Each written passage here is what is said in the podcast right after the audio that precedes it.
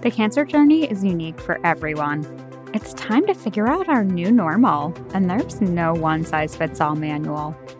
Welcome to Unspoken Cancer Truths with Jen Cochran, because surviving is just the beginning. Welcome to episode fifty-one of Unspoken Cancer Truths. I'm your host, Jen Cochran. This month has been a big focus on overall well-being through the lens of the kinds of things we tend to focus on at the beginning of a new year. How we craft goals that fuel us and are attainable. How increasing our mindfulness in our daily lives can benefit all the different components of our well-being. And what we need to know about the power of our choices when it comes to the financial side of navigating the medical world.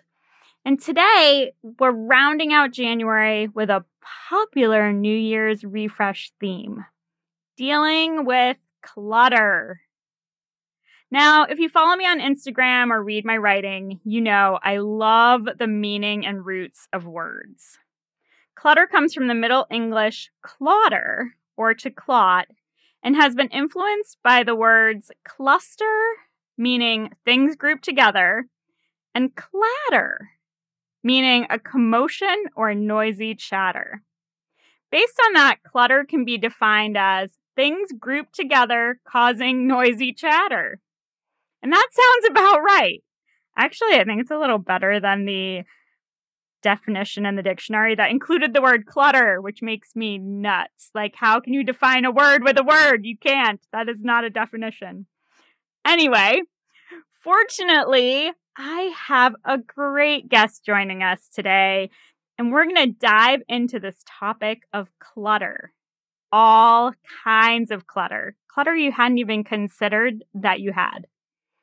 My guest today is the owner of Conquer the Chaos, Carrie Thomas. She helps overwhelmed people organize their environments for productivity and peace of mind.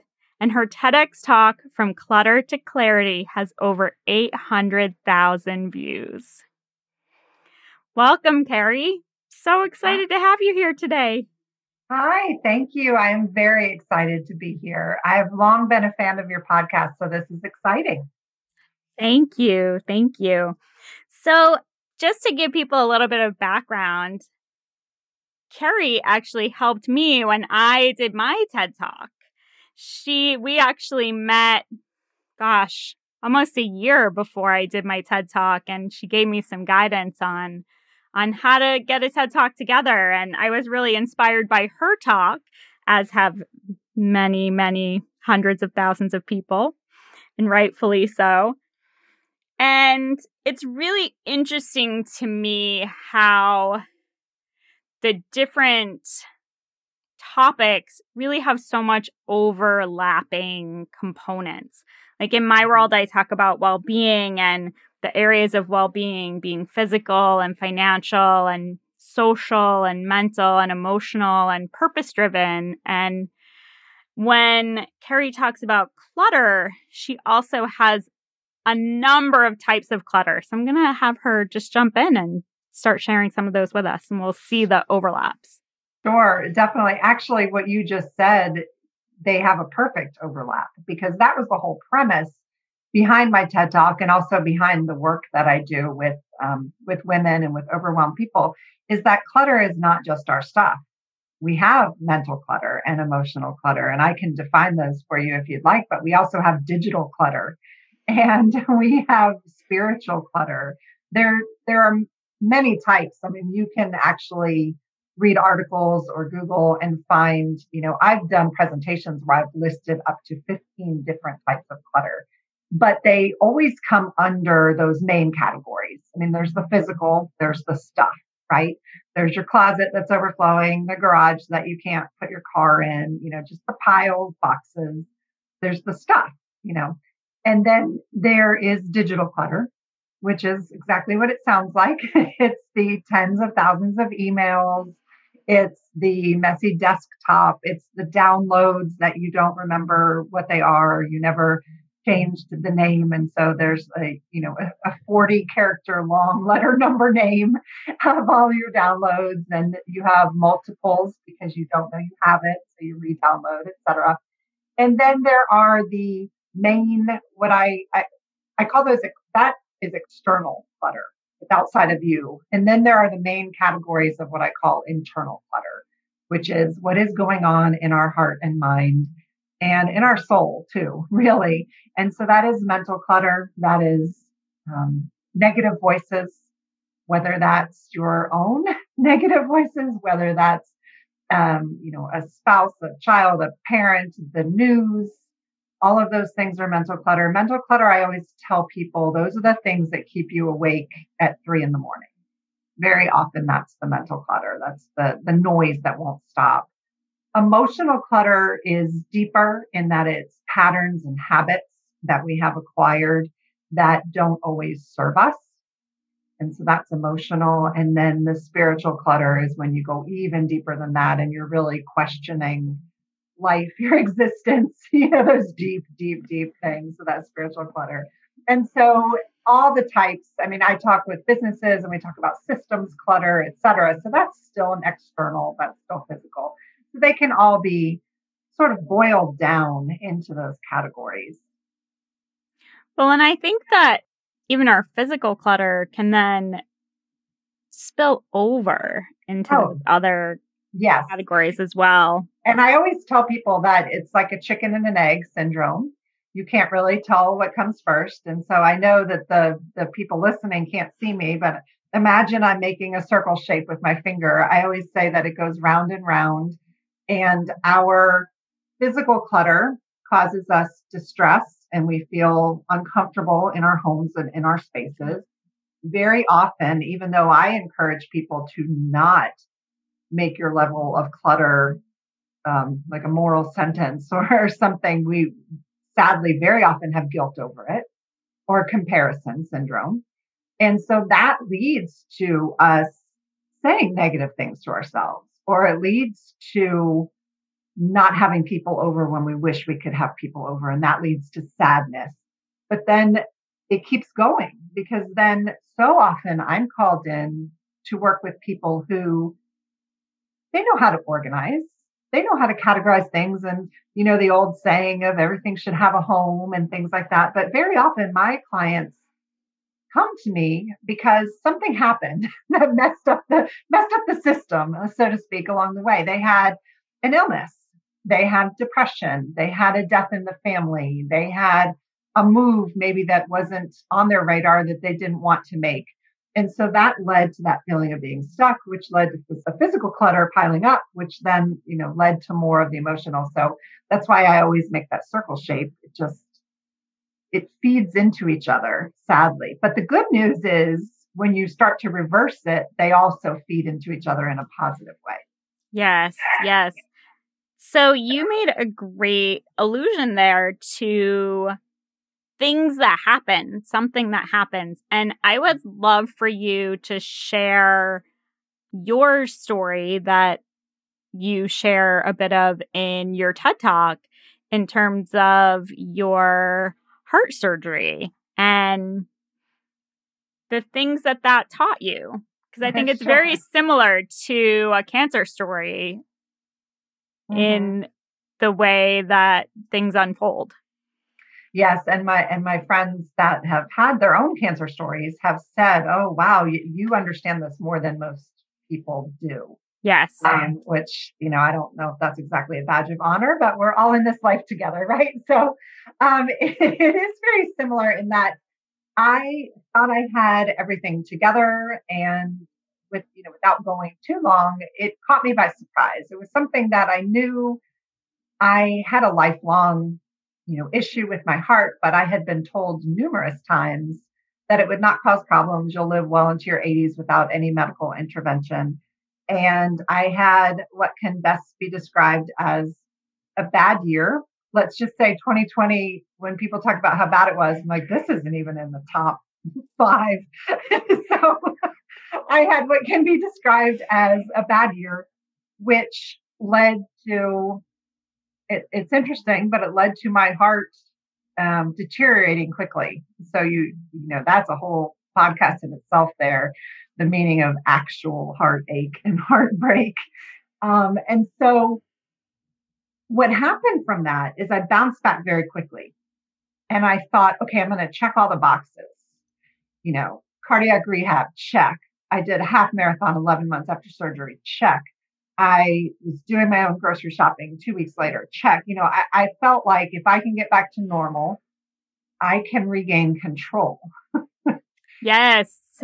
I, it's funny. I was listening back to the TED Talk this morning and I was thinking, oh, isn't that interesting? And also it's interesting how we can listen to something many times at different points and draw something new. And one of the things that I drew from it this morning was a parallel to my own story. I was like, oh, isn't that interesting? She ran a half marathon. Like I ran Dopey a year after. Isn't that interesting how not only do we fill our houses and our cars and our storage units and our computers and all the things, but and our, as you say, our hearts and our minds, we also fill our time. Mm-hmm. Then you and don't have to face things. A beautiful, like, we were literally running away from whatever yeah. it was we weren't wanting to deal with. So yes. And you would think, oh, training that much, you know, that would give you a lot of time to think. But I was very careful and I only trained with friends. So I never went on long, long runs alone. So yes. But what happened was I had a client and I tell the story in my talk who who called me out. She basically called me out and said, um, you're not doing what you're supposed to be doing. You are not facing a lot of things. And so I, it was the first time I'd always talked, I think on a more surface level about the different types of clutter. And it was the first time I had a face-to-face, wow, this is real.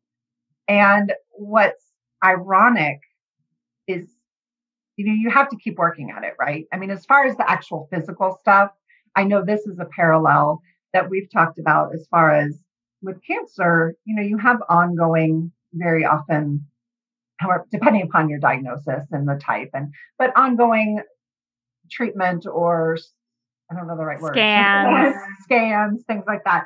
So I have to go for echocardiogram, and it's the same thing. You know, my friend, she always calls it scan anxiety. I don't know yes. if that's a very common word. So, she, but I have that walking just. Sometimes even if it's not time for my echocardiogram and I have to drive down Riverside Parkway past the building, I get anxiety. And, uh, you know, I'm always afraid, like, what if this is the year? Because they repaired my valve. They didn't replace it. And so I always think, well, you know, what if this is the year that all of a sudden it's not working anymore? And, you know, it, anyway, I'm like, my chest is tightening just talking about it. So it is a very real thing. And so you have to. And I talk about this in my talk, just as you can't clean out your closet once and then be done for life, you can't face your mental or emotional challenges one time and be done. There's constant maintenance. And yes. I always say that maintenance as I have a five-step process that I lead clients through. And the last step is sustain your success. Because why get organized and then not do anything about it going forward? So sustain your success is basically maintenance and accountability. And the same is true for that internal clutter, whether it's fears, negative talk, self-doubt, whatever that internal clutter is, you have to have a plan for maintenance and you have to have accountability, just like your physical stuff. And that was the first time where it really hit home for me. was was after that and, you know, the ongoing just care and maintenance of my heart. Yes. I I refer to that as new level, new devil.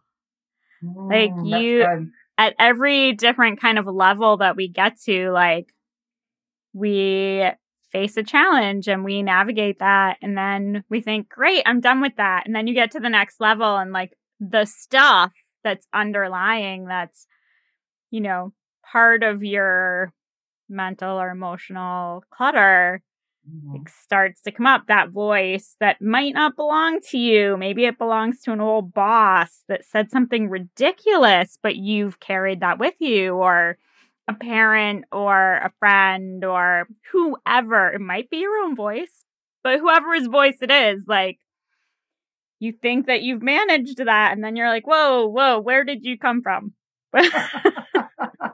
Yes. And it's so true that you say that, because in my talk, I say that change is the result of action, and action is the result of a decision. And I did my talk in two thousand seventeen, and two interesting things since then. One, I have learned more about the thought model. I don't know how familiar you are. And so I realized I was leaving out a couple of little parts when I made that statement, but even more than that. And when you said new level, new devil, this is what made me think of it. About, I don't know, a year and a half after my talk, maybe two years, I realized that, wow, I stood up there, and however many hundreds of thousands of people have watched it now.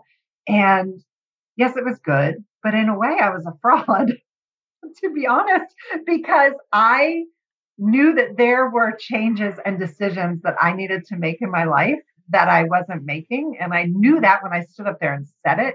And so it's interesting, because now that I've gone through, you know, that process of making those decisions, I it is a new level, and I can help clients in an even deeper way. So we're never done learning.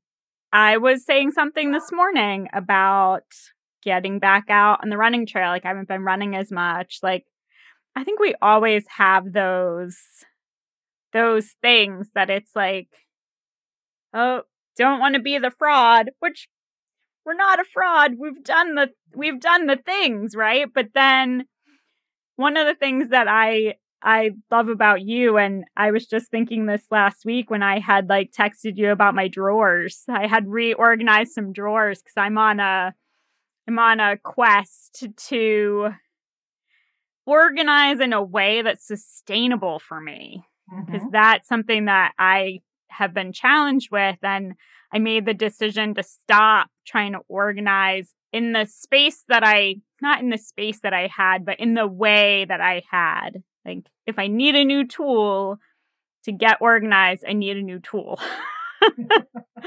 And I had texted you about socks. Yeah. Throwing out the socks that are threadbare or have holes in them. They've been well loved. They do not, mm-hmm. and to use a phrase my dad uses, they don't owe me anything. I like that. And then I don't throw them away. Like, I'm doing the laundry and I see a hole in one of my husband's socks. It goes in the trash. And I'm like, why am I not throwing away my own socks? What is the, what is going on here? Mm-hmm. And you had commented, oh yeah, I did that a couple months ago. And I was like, right. 'Cause she does her own work. But do you remember what I said to you, what it felt like? Yes. That I just did that. And I said, and I strangely thought, wow, I feel like such an adult. Like, I have a drawer full of socks that are all intact. What an adult accomplishment. And I have a drawer where I can actually see and find my socks.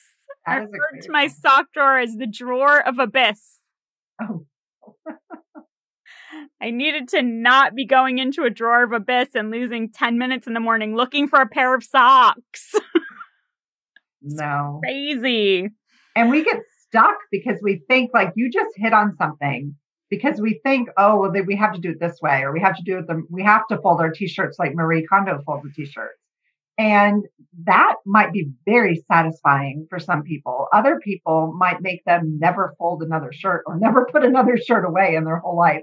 And so we get stuck on doing it the way that other people have told us, our parents taught us, whatever, and you have to find what works for you. So you just hit on a very important concept in the whole organizing world, honestly. Well, and in fitness as well, because I tell people all the time, like, if Pilates and yoga or running or going for a walk, whatever the thing is, if it's something that I do that works for you, that's great. This will work for you. Or maybe it's just the accountability of showing up and doing the thing at an appointed time. But if you don't love the thing you're doing, it's not going to be sustainable from a fitness and exercise perspective. And it's going to sound kind of silly, but I hate the gym. Mm-hmm. I can't tell you how many gyms I belonged to over the years. It does not work for me. People who love the gym, I'm like, power to ya. Rock on with your bad self, because I can't do it. Doesn't work. And that's okay. It is okay. I just know that I need to do a different thing. Like, I am better in nature. There's, we all get influence and energy from different environments and different yeah. kinds of activities. And I think when we can tap into that, whether it's organizing or exercising or spending time with other humans. And there's another very important parallel between our two industries. Well, a couple of, I'll, I'll say the funny one first. The first one is no one can, you can't come up to someone and say, oh, guess what? I bought you twenty sessions with a personal trainer, because if they don't want to go, they're not going to go. And that's highly insulting. Right. True. People always call me and say, oh, I want to buy organizing for my parents. And I said, well, are your parents on board? Because otherwise this is not going to work. And the second way that our industries are very similar is that you have to ask yourself why. Yes. Why am I getting organized? If you're getting organized just because you think that that's what you're supposed to do and your house is supposed to look a certain way, guess what? You're not going to have success, or you're not going to have long-term success. And same with fitness. You have to be doing it for you and for your health and for your body. And, you know, if you're not going to have long-term success if it's just to fit into a dress for a certain event. Right. And so you have to ask yourself why. And that's what another thing I tell people is that the level of clutter, organization, disorganization, whichever word you want to put in there, it's going to ebb and flow throughout your life with how you're feeling, with your physical health, with the ages of your children, with what's going on. You know, if you are getting your P H D and you have a two-year-old and a puppy, your house is going to look very different from someone who is fifty-four and cruising along in their career and their kids are in college. Those yes. are very different houses, and you cannot compare the two. So that that is an interesting parallel between what we do. Yeah, I like to say should is someone else's priority. Exactly. And on that, we're going to take a quick break, and then Carrie and I will be back. So stay with us. I hope you're enjoying Unspoken Cancer Truths. I help people to get moving again, and sometimes you just need to switch up the approach or find a new challenge, especially when thinking about starting back after treatment or an illness.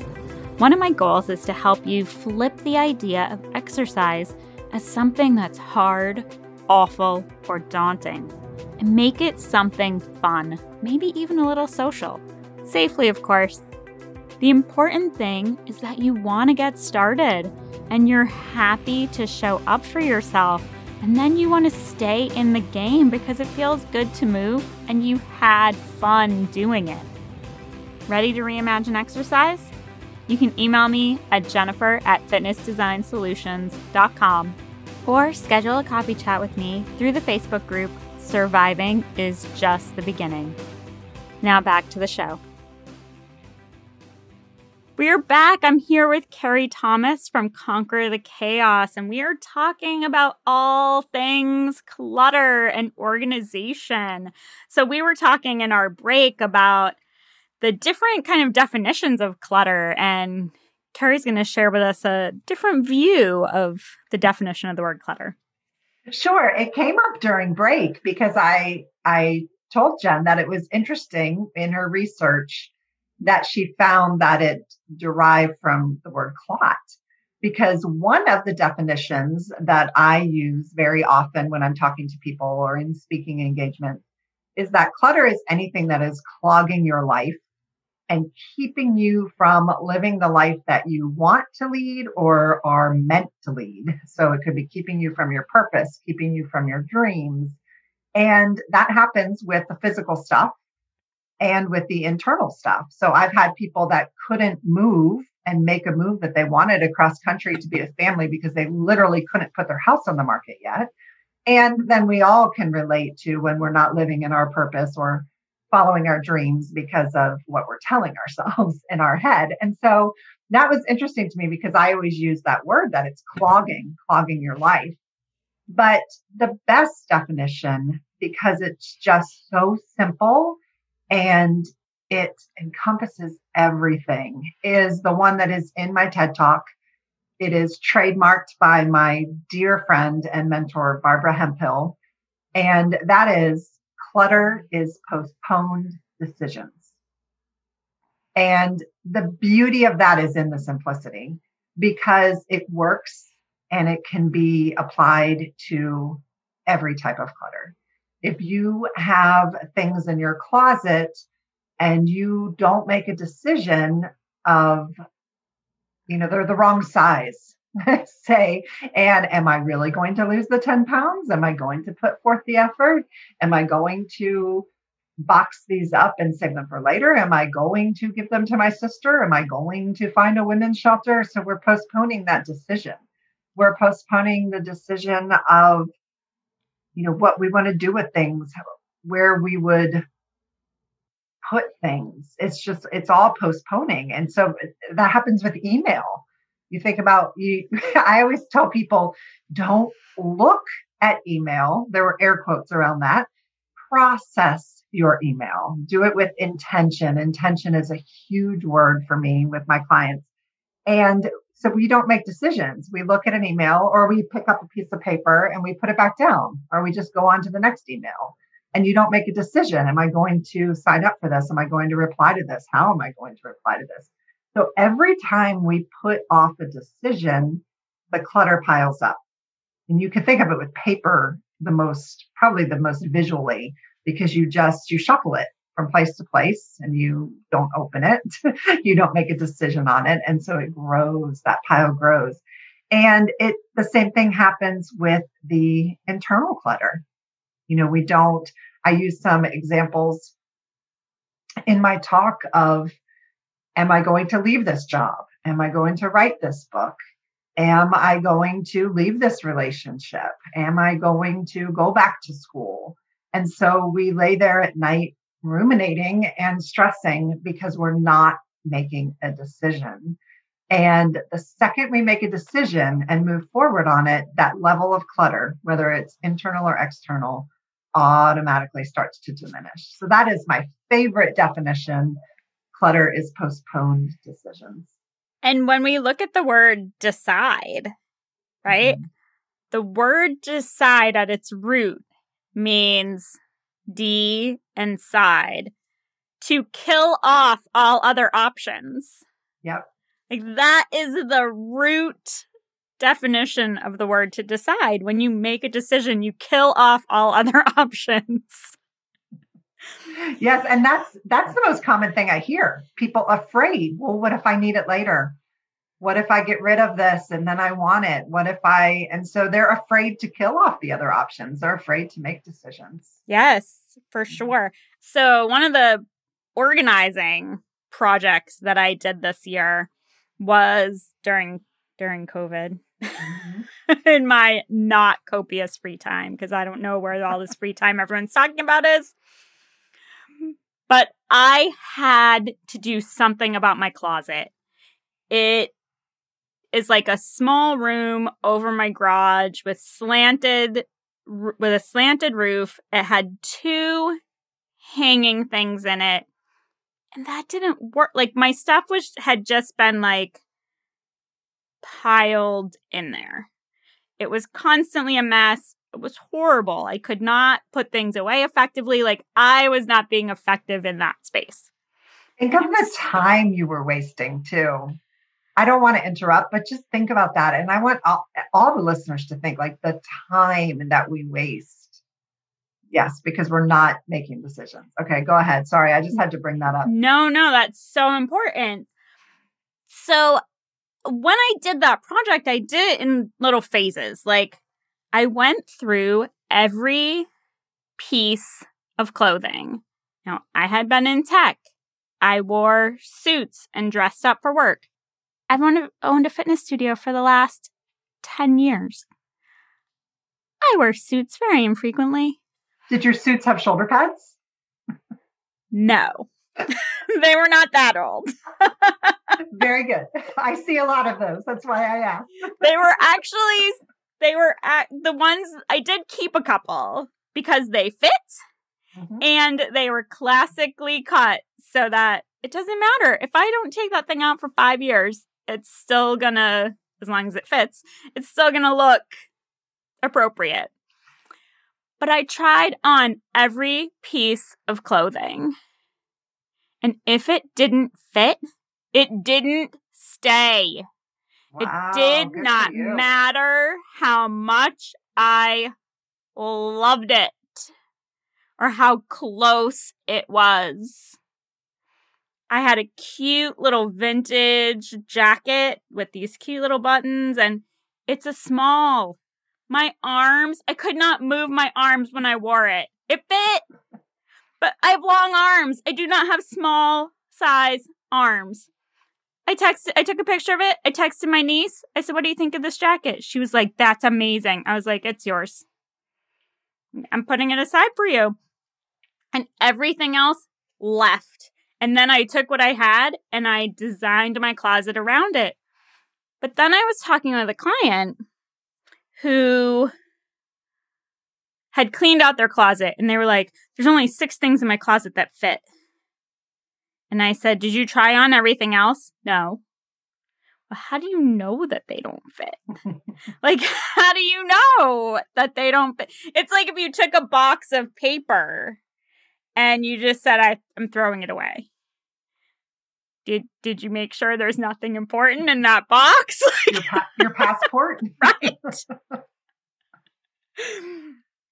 So yeah, that w- that was the the long way around of um, the why. You had talked right. about the why. Like, we may feel like something's not doesn't fit, but if we don't put it on our body, how do we know? Right.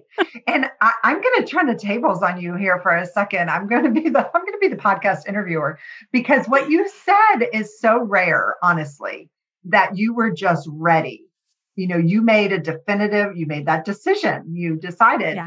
But I would love to ask you, if you don't mind, like, what led to that mindset of you being able to be in that space of, I'm going in here, I'm going to try it all on.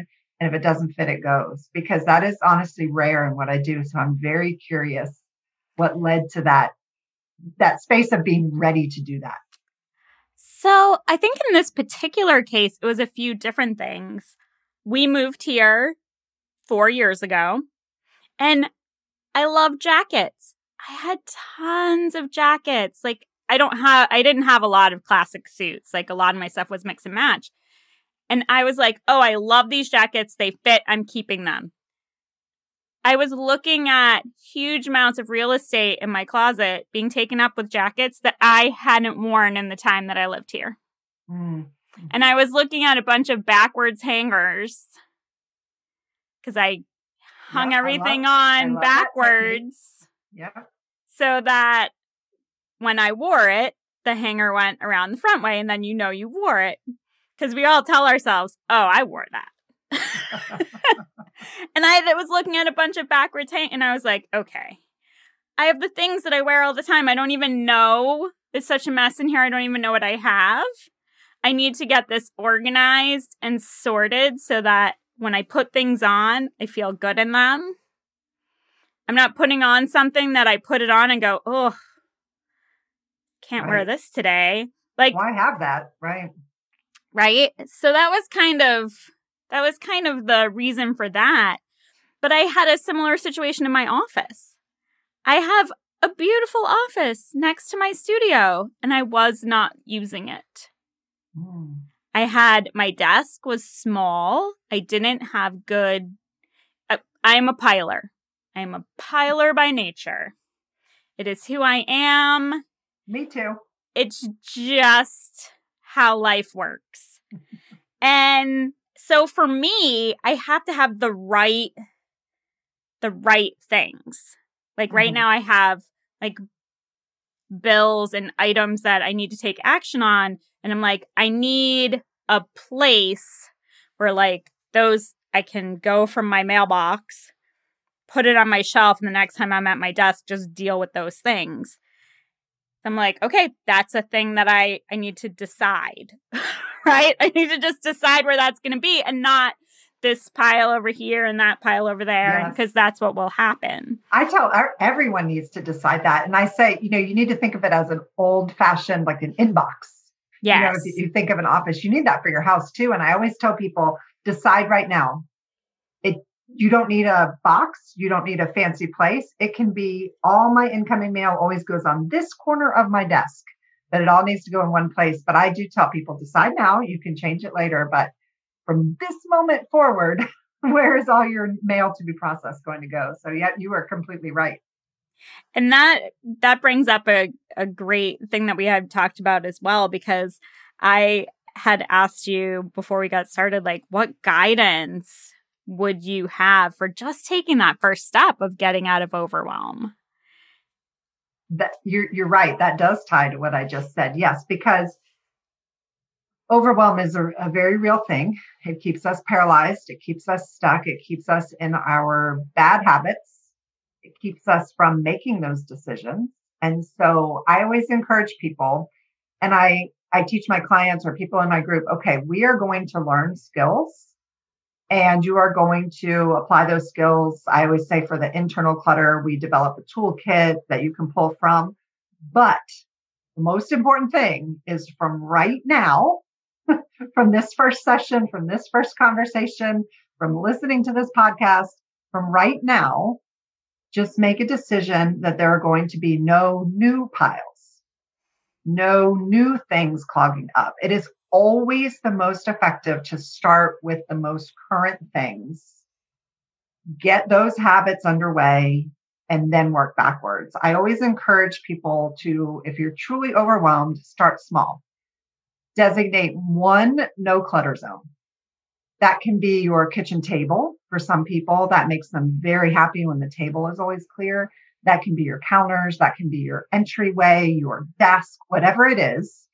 Say, this is now a no clutter zone. You know, try to put things away the best you can. But if you need to temporarily put things in a box, find new homes, whatever it is, clean that area, make it feel really good and new. If it's your table, maybe you put some flowers. And you train yourself and your family, if necessary, that we no longer dump things here. And yes, you will have to figure out where things go after that. But if you start small like that and you train yourself, wow, this feels good. I can breathe easier when I'm in this space now. I feel better when I walk into my home or my office now. And you start training yourself to find new homes for things, but also to enjoy that, that feeling, that decluttered feeling. And so you, you start small and you grow space by space. Okay. We have mastered this. We've found homes for the stuff that we used to dump here. Now we're going to move on to this new space. And that process can take as long as it needs to take, depending upon the level of overwhelm. But I always encourage people to start with today, start small, start with one space, and then go forward.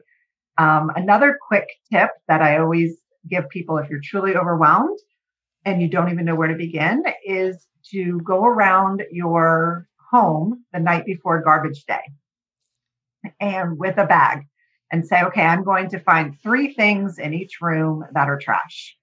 And it could be simple. It could be a pen that you know doesn't write. It can be a wrapper. It can be a tag that you took off a piece of clothing. And if you want to keep going, after three, that's fine. But if you don't, make it a game. Say, all right, three things in each room. And what's going to happen eventually is some rooms that you don't go in often, you're not going to have any more trash. And so that's kind of fun. And each room will slowly, you know, start to get better. You can do the same thing with donations. You can have a temporary donation box in the hallway and encourage everybody to find one thing each day that we are going to donate until the box is full. Little things like that, but starting small. Yeah, I love that. It occurred to me as you were talking, what sparked my office revamping because one day I was on a call on a Sunday. Now, when I was roaming around the house, it was very easy when my husband was at work. But one Sunday I had a call and I had to be in my office. And I had these shelves. You can't see me, but I'm making this like motion toward myself. Like they're falling on top of her. These the shelves like came in at me, like they attached to the outer sides of the desk. And the desk was like an L, but it was only five feet. So there were like two and a half feet in front of me, two and a half feet in the corner. And then these shelves coming in at me from both sides. And it was piled. And no one could see my piles, except I was sitting in this space having this call. And I was like, at the end of the call, my coach said, one word, like everyone needs to have one word for how they're feeling or whatever. And she said, how are you doing? I was like, okay. And she was like, no. And I was like, my desk is eating me. I, it's so funny. I wish everyone could see you because as she's telling this story, she's actually shrinking in her chair. Like I'm actually seeing less and less of her. Like she's actually being eaten by her piles. And the funny thing was, is that that day before the call, my husband and I had been watching a movie and I had been surfing like Wayfair and Overstock. And I was just looking at desks. And it was something I was going to do in the future. And I got off that call and I picked out a desk and I ordered it. Quick decision right there. But I have been sitting at this desk almost every day since it arrived. And it's not perfect and it's a work in progress, but that, like, just getting to that point. And mm-hmm. as a cancer survivor, I have found I was always kind of on that cusp of like A D D and keeping my focus in check. And on the other side of chemo, that is definitely a much harder proposition. So areas that feel chaotic or confusing or clattery, noisy, yeah. so to speak, have yes. a bigger impact on me than I think they used to. Yes. And I can relate to that also. That is another parallel between heart surgery. There's a real phenomenon called pump head from yes. being on the bypass machine, you know, when they, they stop your heart from beating, which is like so freaky to even think about. But so your blood goes through the machine. And when they put your blood back in, even though they test you beforehand and you have to have, you know, tests to make sure that you don't have blockages and things, there's still little microparticles that get stirred up and get put back in. And so a lot of people have cognitive problems after heart surgery, memory loss, things like that. And so that was another thing that I was not used to. I was used to being pretty quick on my feet and things came easily. And now all of a sudden I can't think. And it was, so that is, that is another thing that I completely understand. So one thing I started doing more regularly during that time was at least weekly doing a brain dump. Yes. Everything that I could think of, I got down on paper and I didn't censor myself. It w- if it was to do things, if it was thoughts, feelings, I teach this a lot now. Um, I just got it all out on paper. And then from there, I would categorize, you know, or some of these are a shopping list. Some of these are to-do items. Some of these are things I might need to journal about. So I would categorize from there. The other thing that was very helpful during that time is I developed a new habit that I never had, had to have before that, but I would have a master to-do list. And then I became religious about writing out just my daily tasks. And I actually use index cards for that. I actually have some sitting right here, not that they can see, but you can see. And index cards, if you are a Post-it note person, think, look into switching to index cards because they're actually cheaper than Post-it notes in the long run, and they're a little bit bigger. And so I write out, I have a personal one and a business one, and I write just my three main things, like what do I have to get done today? And that has really helped over the years, because I used to do, oh, I have a planner, and oh, I have a calendar, and oh, I tried this. And it, it didn't really matter because I was able to keep it in my brain. And so after the surgery and developing that pump head, and then, you know, just getting older and things. So I had to really train myself to do that on a regular basis. And I think, you know, everything happens for a reason, right? I think everything that I went through has made me better with my clients. It's made me teach better tactics, understand their struggles more. But I did have to do that for myself, definitely. Yes, I can one hundred percent relate to that as well. You know, the kind of the silver linings. I'm very, very big on, you know, silver linings and kind of living in that, in that silver lining space of things happen and they test us, and the things that we're not prepared for. Like, I know you were not prepared for the cognitive challenges as cancer survivors. I don't think that, like, nurses and doctors will look at you and go, chemo brain. Like, oh yeah, yeah, that's chemo brain. And you're like, no, no. no, no, it's not. Oh yeah, that's chemo brain. Like, it's, I can't, like, remember people's names. Mm-hmm. Like, I can't word recall. This is not, this is not, oh yeah, that happens. Yeah. And I developed really bad vertigo, and I would have this sensation of like my vision closing in on me. And I went to so many doctors, and finally one doctor said, you know, some things we just don't understand. And I know with cancer, you, you often hear that same thing. Well, we're not sure why you have that, but there's some things we just don't understand. Luckily, a, a very good friend of mine had the same surgery. Well, not luckily, but she had the same surgery a couple of years after me, same surgery, same surgeon, same hospital. She developed the same weird blacking out episodes. And so that made me, well, one, feel like I wasn't crazy, but two, I, I was able to save her some time. I said, you know what? They're never going to figure it out. Here's what you do. Just live with it. So it is important to talk about those things. Yes. That can absolutely prevent some of that mental and emotional clutter, bringing it out into the light. Yes. So many of the things that we encounter and that happen, we think, oh, is this, no one's talking about this. So is this only happening to me? And the reality is that more often than not, it's just that we're not talking about it because mm-hmm. someone doesn't want to say, hey, these weird things are happening to me. Are they happening to you? Yeah. And that's and my actually... Episodes, my episodes would happen a lot in Target. And I'm like, what? Why? Am, am I allergic to Target? It was pretty funny. After the fact, it was funny. Yes. Yes. Well, thank you so so much. This was so much fun. And I think we could continue to talk on this topic and, and the similarities, because I think there are so many, like across so many different topics, um, like categorizing the emotional and mental clutter.